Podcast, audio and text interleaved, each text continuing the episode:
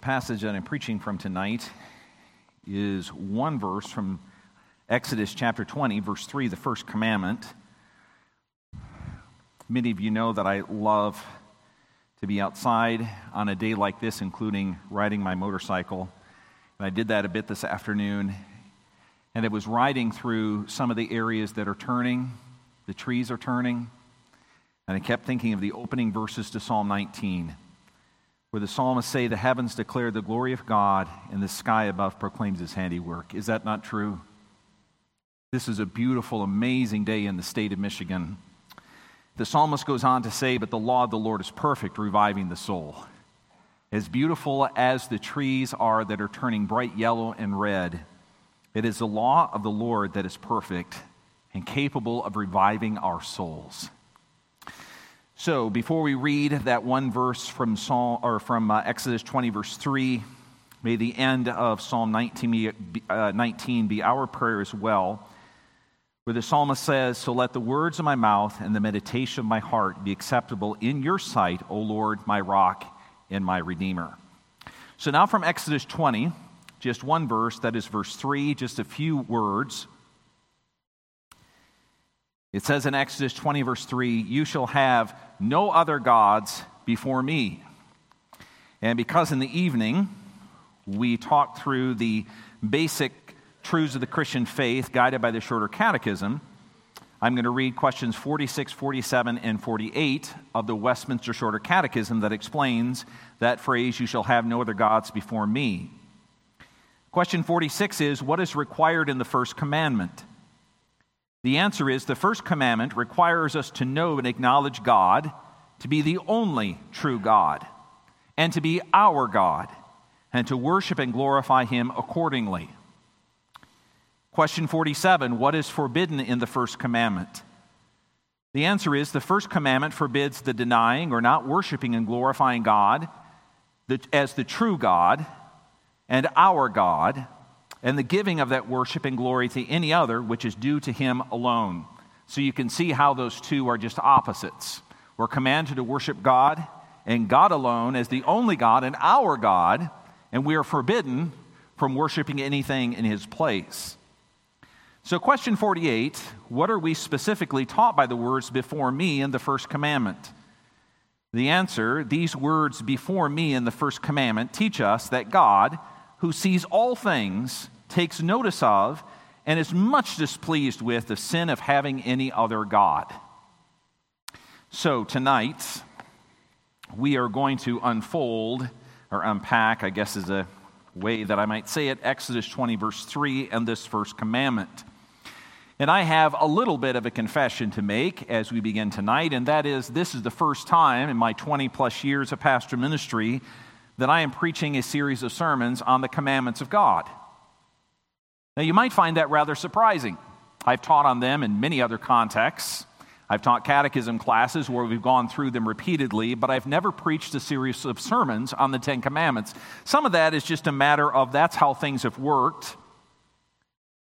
But also, when I was in seminary, my ethics professor made the point that beginning pastors often go to a few places in the Bible including the Ten Commandments, very early in their careers in an attempt to straighten out the errors of the people that they're coming to know. and to be certain, it's not as though the people in this church don't have errors. We do. But his caution was directed to pastors. And that is, it is our tendency, I will tell you, as a pastor, it is my tendency to try to look for easy answers to difficult heart problems. To make the end a law in itself. And it sounds like this be a better person. Make sure that you do what's right. Don't do what's wrong. Do that, and you have obeyed God. Rather than reading the Ten Commandments within the whole of Scripture and seeing that the commandments, as well as the rest of the moral law, point us to Jesus. And in the light of Jesus, teach us how to live after Him in the commandments that God has given.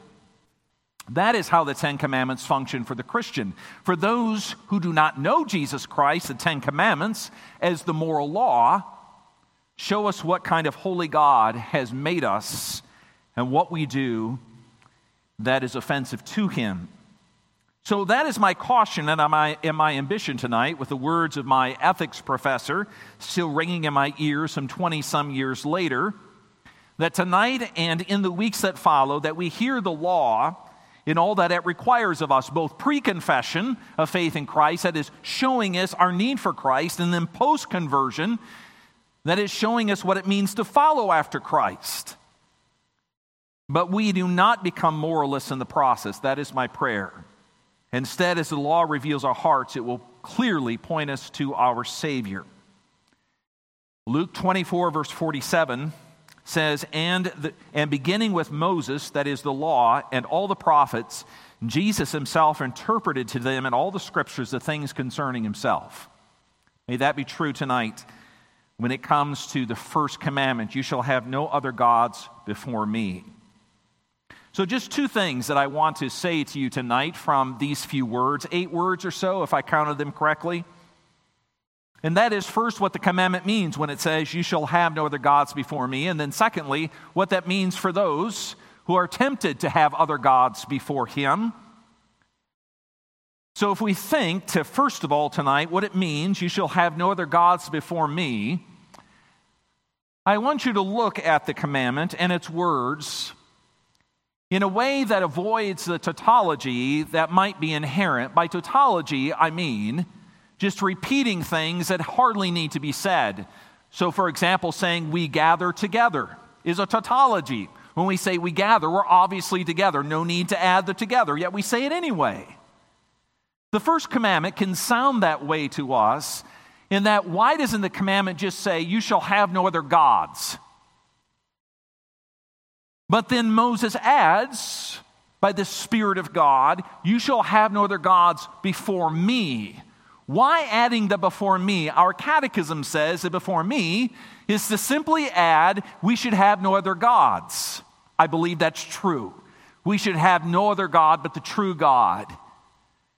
But it's also the case that the phrase before me helps us understand what it means to have no other gods in a way that if the Spirit of Christ speaking in the Old Testament, in the moral law, the first one, if he had not added those words, we would be missing something very important. Are you intrigued? Okay, let me explain to you how that works. We don't read the words idols or idolatry until the second commandment in the Ten Commandments.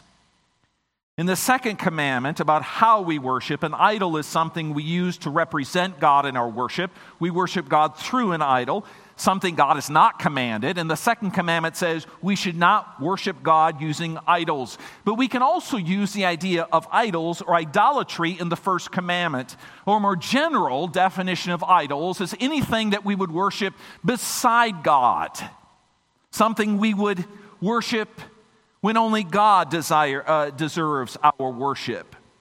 Now, when this commandment says, No other gods before me, then it means something.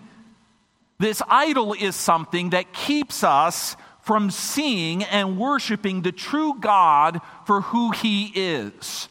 I want to extend the illustration, what you see in your mind, the idea of viewing God. Let me give you an example. Last Friday night, a friend of mine coaches East Grand Rapids, their football team. They were 5 and 0 going into Friday night. They're now 5 and 1. We won't describe the game. At a few select times during that game, I cheered for something that happened. It didn't happen very often, but when something good happened for East Grand Rapids, I would stand up to cheer. There are other times where I sort of made up times to cheer, to stretch my legs, and to give my backside a rest.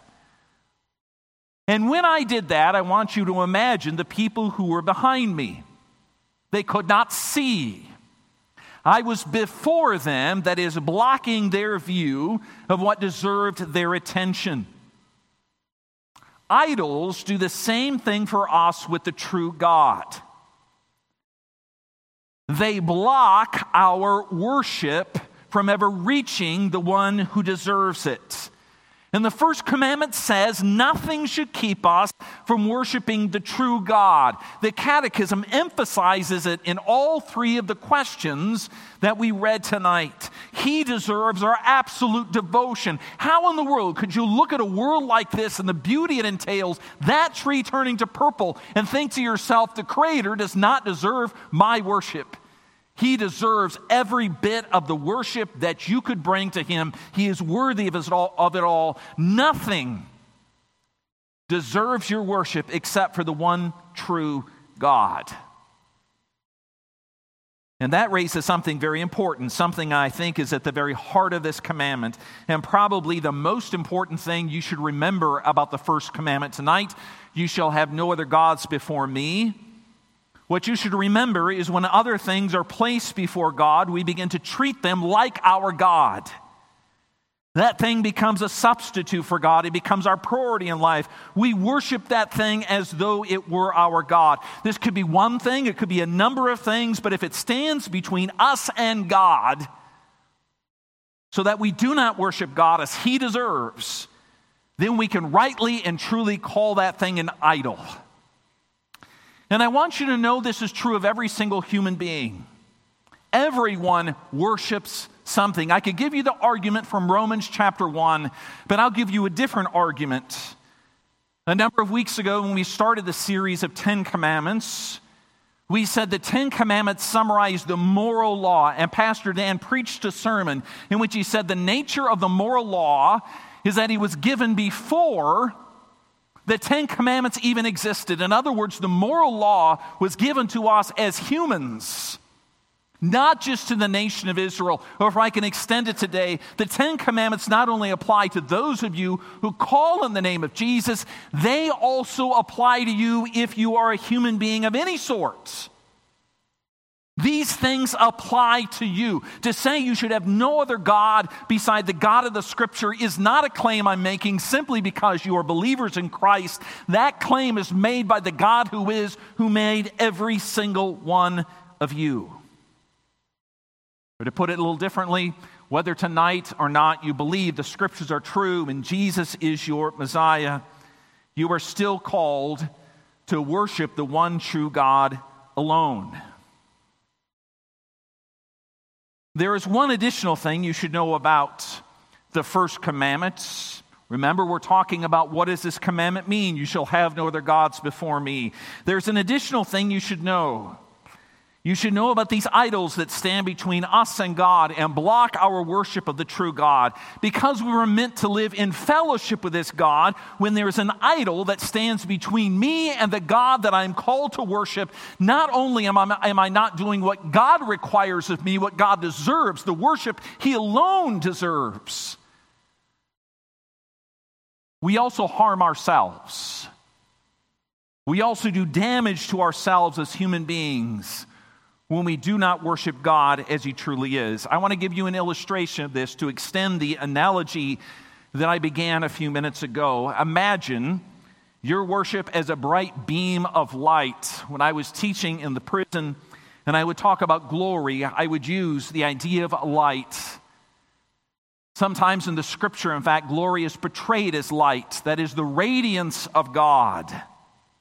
Now imagine the worship that you offer to God as a bright beam of light. You were to shine that light on the God of the universe, universe, bringing all attention to Him, to sing songs like we've been singing tonight, extolling Him as God, saying, You are God, you are God alone. I see that, I worship you, I will live my life in service of you. And that light of your worship is intended to be shown on him and him alone. But when that beam of light falls on him, we see the glory of God in so many ways. The psalmist, again in Psalm 19, says the glory of God is seen throughout creation. It's seen most clearly in the scriptures, but it is seen in all of creation. And whether, in other words, the light that we bring, that we shine on God, God has His own light, which is glorious and good and makes the world the canvas on which his glory is portrayed. But now imagine placing an idol before God. Instead of God receiving the light of our worship, the idol does instead. And because the idol is not able to receive the glory the way God does, it is incapable of receiving our worship. It was not designed to receive our worship. It cannot tolerate, in a true sense, the worship we would give to it. It does not have the capacity, it cannot bear the weights. That idol functions more like a mirror, reflecting our worship back to us, and it blinds us and what we end up seeing is that our worship that we'd offer to an idol is not really so much even worship of an idol. Really, it ends up being worship of our own hearts. And we start to think the problem is we need to pursue our idol more. That's what we need to do. We need to try a different idol. Or maybe we haven't accumulated the right idols. Something's not just working right. So we try harder and harder and harder to find the thing to worship. And yet we never seem to find the right thing because we're not worshiping the only being in all of the universe who can receive the glory that he deserves. Now, I understand if I've extended this analogy a bit and you wonder to yourself, what does that really mean? Let me give you an example that might help. this is one of the things I had to pass by my wife first before I could give you this example. It very much involves our life together. And it goes back to the time that I struggled through some very difficult things, and I'm not happy to tell you about this, but I do so in the hope that it's helpful to you in some degree. If you think back with me to when I was in seminary, my wife and I did not have much money. That is to put it mildly. My wife was teaching at a Christian school, and I was preaching occasionally on the weekends once I got past my first year. And if I recall correctly, our collective income was less than $15,000 a year. Now, you might say that was a number of years ago. Well, let me illustrate for you how poor we were.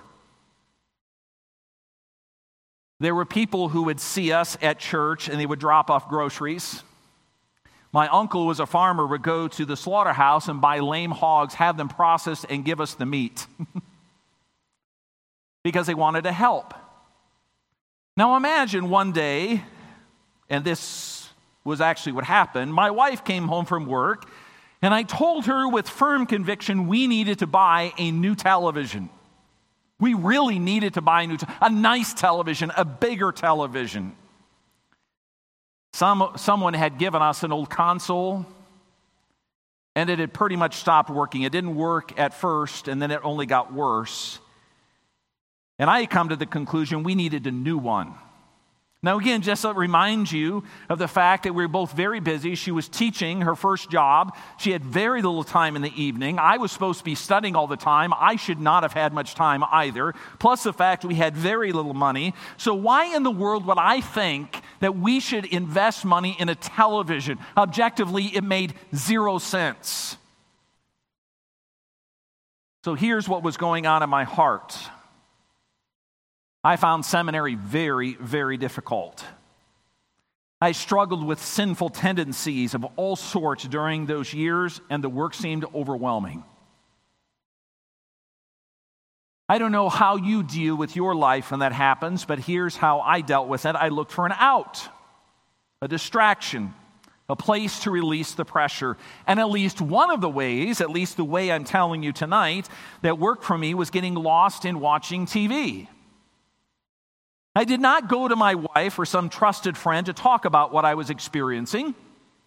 I'm pretty sure if I had, they would have pointed me to the power of Jesus to work in me and through me. My wife has done that over and over, so I've little doubt she would have done that then. They would have told me that it was okay to get less than an A as long as I did my best with what God had given me. They would have pointed me to God. To put it in rather stark terms, in your studying, worship God. I also did not go to the scriptures that equip us to resist temptation and give us light upon our path. The Bible tells us about the great story of redemption and my little part in it while studying in seminary. The Spirit of Christ through the Word would have given me hope. But I didn't go there. Instead, I turned on the TV and I would get lost in it for a while and for a while it was okay. And then when I turned off the TV, or eventually when our TV did not work, the same problems were still there. The only thing that was changing was my sense of what I really needed. What did I think I really needed? A better TV. Obvious, isn't it? That's what I needed. I needed a better TV, along with other things. To put it in terms of this sermon, the worship I should have given to God was being blocked was being blocked by my idol. And instead of watching a movie as reflection of the goodness of God in creation, instead of watching TV in a good, controlled way, my idol became a mirror, shining the glory that God deserved back at me. And I became more and more convinced that I needed this. It was best for me until the day came when my wife Hank came home from work and I said, Honey, sit down. I have to discuss something serious with you. And the words that came out of my mouth were, We need a new TV. That's really what I need. And to be honest with you, in the moment in which I said those words to my wife, I believe I was convinced that's really what I needed. Not the worship of God, not the hopefulness that that worship entails in the glory of Jesus Christ. No, I knew what would make my life better. It was this idol. All I needed was a better idol, and my, and my life would be fine. Now, you'd be surprised to learn at this point that's only the first part of my sermon tonight what the first commandment means. Now I want to talk about what it means for us. You might say, Pastor, I already heard what it means for you. You should not watch TV. I gave that as an illustration about the way that idolatry works in the first commandment. Let me see if I can probe your heart. And I know this is kind of a tender matter, so please extend to me the openness as the Spirit of God leads you to consider the way the first commandment might work in your heart. To go back to the story I just told you, I never told my wife at that time what was going on inside of me. I just told her some variation of how my life would be better if she would just let me get what I wanted. I'm wondering as I told that story whether you recognize that struggle in any respect. It may not be about buying a TV. You may have listened to that story and said, Oh, Pastor, how anachronistic. You wanted a new TV. How cute. Maybe the idol that stands between you and the true God is comfort. You'll do anything in your power so that your life has no pain or discomfort. Maybe it's sex. You've told yourself if only you can have what you want when you want it, your life will be good. Maybe it's money. My sympathies are with you if you think it's money because you've been told over and over and over again if you only accumulate enough for yourself, if you only have enough money, your life will finally be good. Maybe it's power. You think to yourself when you're standing in the shower retelling conversations at work, if only people would give me the respect that I deserve, my life would be right. Or fill in your own idol that stands in the way of worshiping God. It's not hard to find something before God our hearts create them, and our culture affirms the wonders of our creations. Some of you have noticed an Atlantic article that was published this past week. It's really the summary of a book by a Gospel Coalition writer and a pastor. The title of their book is The Great Dechurching Why People Are Leaving the church. The article is entitled, it summarizes that book. It's entitled The Misunderstood Reason Why Millions of Christians Stopped Going to Church. You want me to read a section for you? It says the defining problem driving people out is just how American life works in the 21st century. Contemporary America simply isn't set up to promote mutuality, care, or common life. Rather, it is designed to maximize individual accomplishment as defined by professional and financial success. Such a system leaves precious little time or energy for forms of community that don't contribute to one's own professional life whereas one ages the professional prospects of one's children. Workism reigns in America. And because of it, community in America, religious community included, is a math problem that doesn't quite add up. You want to know one particular idol that stands between you and the God who is worthy to receive your worship? It is you being told by your culture and you believing it to be true that anything that gets in the way of your success professionally and anything that stands in the way of your children achieving what you believe they ought to have is more important than the life of the church and the worship of God. I'm not suggesting that's a particular idol that you have. But I would say, if it is, I'm not surprised. Whatever that idol is, whatever you fashion it in your minds, no matter how you excuse it and say, Pastor, you do not understand. The commandment says, You shall not worship any God before me. Which leaves me with this question I want to ask you Where are you then? In the great story of the scriptures, in the beginning, God could have simply told Adam and Eve not to put anything before him, and they had the ability to do that, and they didn't for a period of time. But when they fell into sin and us with them, we lost that ability. We want things in front of God. It is our nature after fall, after the fall, to put things between us and God so that God does not receive the glory he deserves. In fact, we put those idols in that place with reckless abandon. We love it, and we tell ourselves what we ought to do. But when God saves us, he employs his almighty power to help us keep those idols from blocking our worship of him. The scriptures and the community of believers are given to us in such a way to say that God is doing a great and powerful work. Do you want to do something tremendously countercultural to the de-churching of America? Here's a simple suggestion to you read your Bible and come to worship.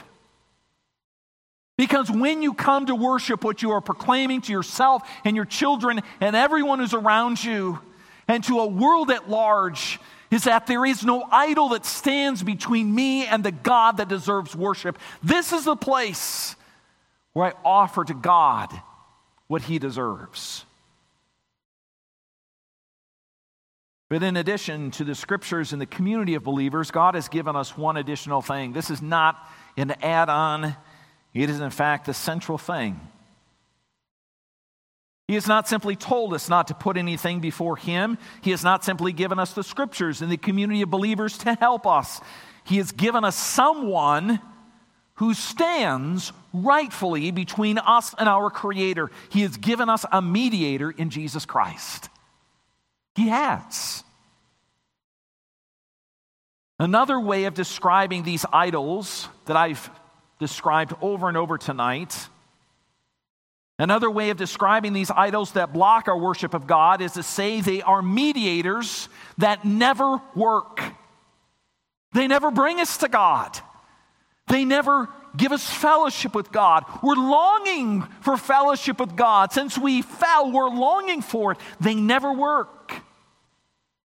We're hoping by using them we will get the comfort and peace of God. We're expecting they will give us access to something that they only fail to give. But the Bible says about Jesus in Hebrews 7:25 that he ever lives to make intercession for us. Instead of blocking our access to God, he makes it possible. He draws us to God. He gives us a sweetness of fellowship with him. He directs our worship toward the God of the universe in a way that brings greatest glory to Him. And to channel for a minute John Piper not only gives greatest glory to God, but gives greatest pleasure to us. And then you have no need to look for other idols, no reason to look for peace somewhere else, because through the mediator, Jesus Christ, we have consistent and satisfying access to the God of the universe. What does the first commandment say? You shall have no other gods before me. What do our idols do? Block that worship of God. What does Jesus Christ do? He gives us access as mediator to God Himself, enjoy a fellowship with the God who alone deserves our worship. Let's bow in prayer. Father, sometimes the commandments seem rather obvious to us if we've been in church for a while. We look at these commandments and we say, you know, I've heard this before, maybe I've read them. But I pray, Lord, that your Spirit would open our hearts to see the depth of what the commandments seek in our hearts. Not just the performance of outward conformity to the law the commandments are meant to drive deep into our being, to the very heart of our passions and desires, to the things that move and motivate us. And Lord, in all the ways that we seek idols, hoping they will do good for us, we are so grateful tonight that by the power of your Spirit and your word in the community of believers, you are turning us more and more away from idols to Jesus Christ and Him alone. I pray for those tonight who have listened either here or over our stream and they're thinking to themselves, I think I'm captured by the power of idols. Lord, release them. I pray for those of us who are followers of Jesus Christ and yet recognize in our lives still the influence of those idols. Cast them down, Lord. Help us to see what it means to disdain anything but Jesus Christ as our great hope. Father, hear us for we, are, we ask this in Jesus' name. Amen.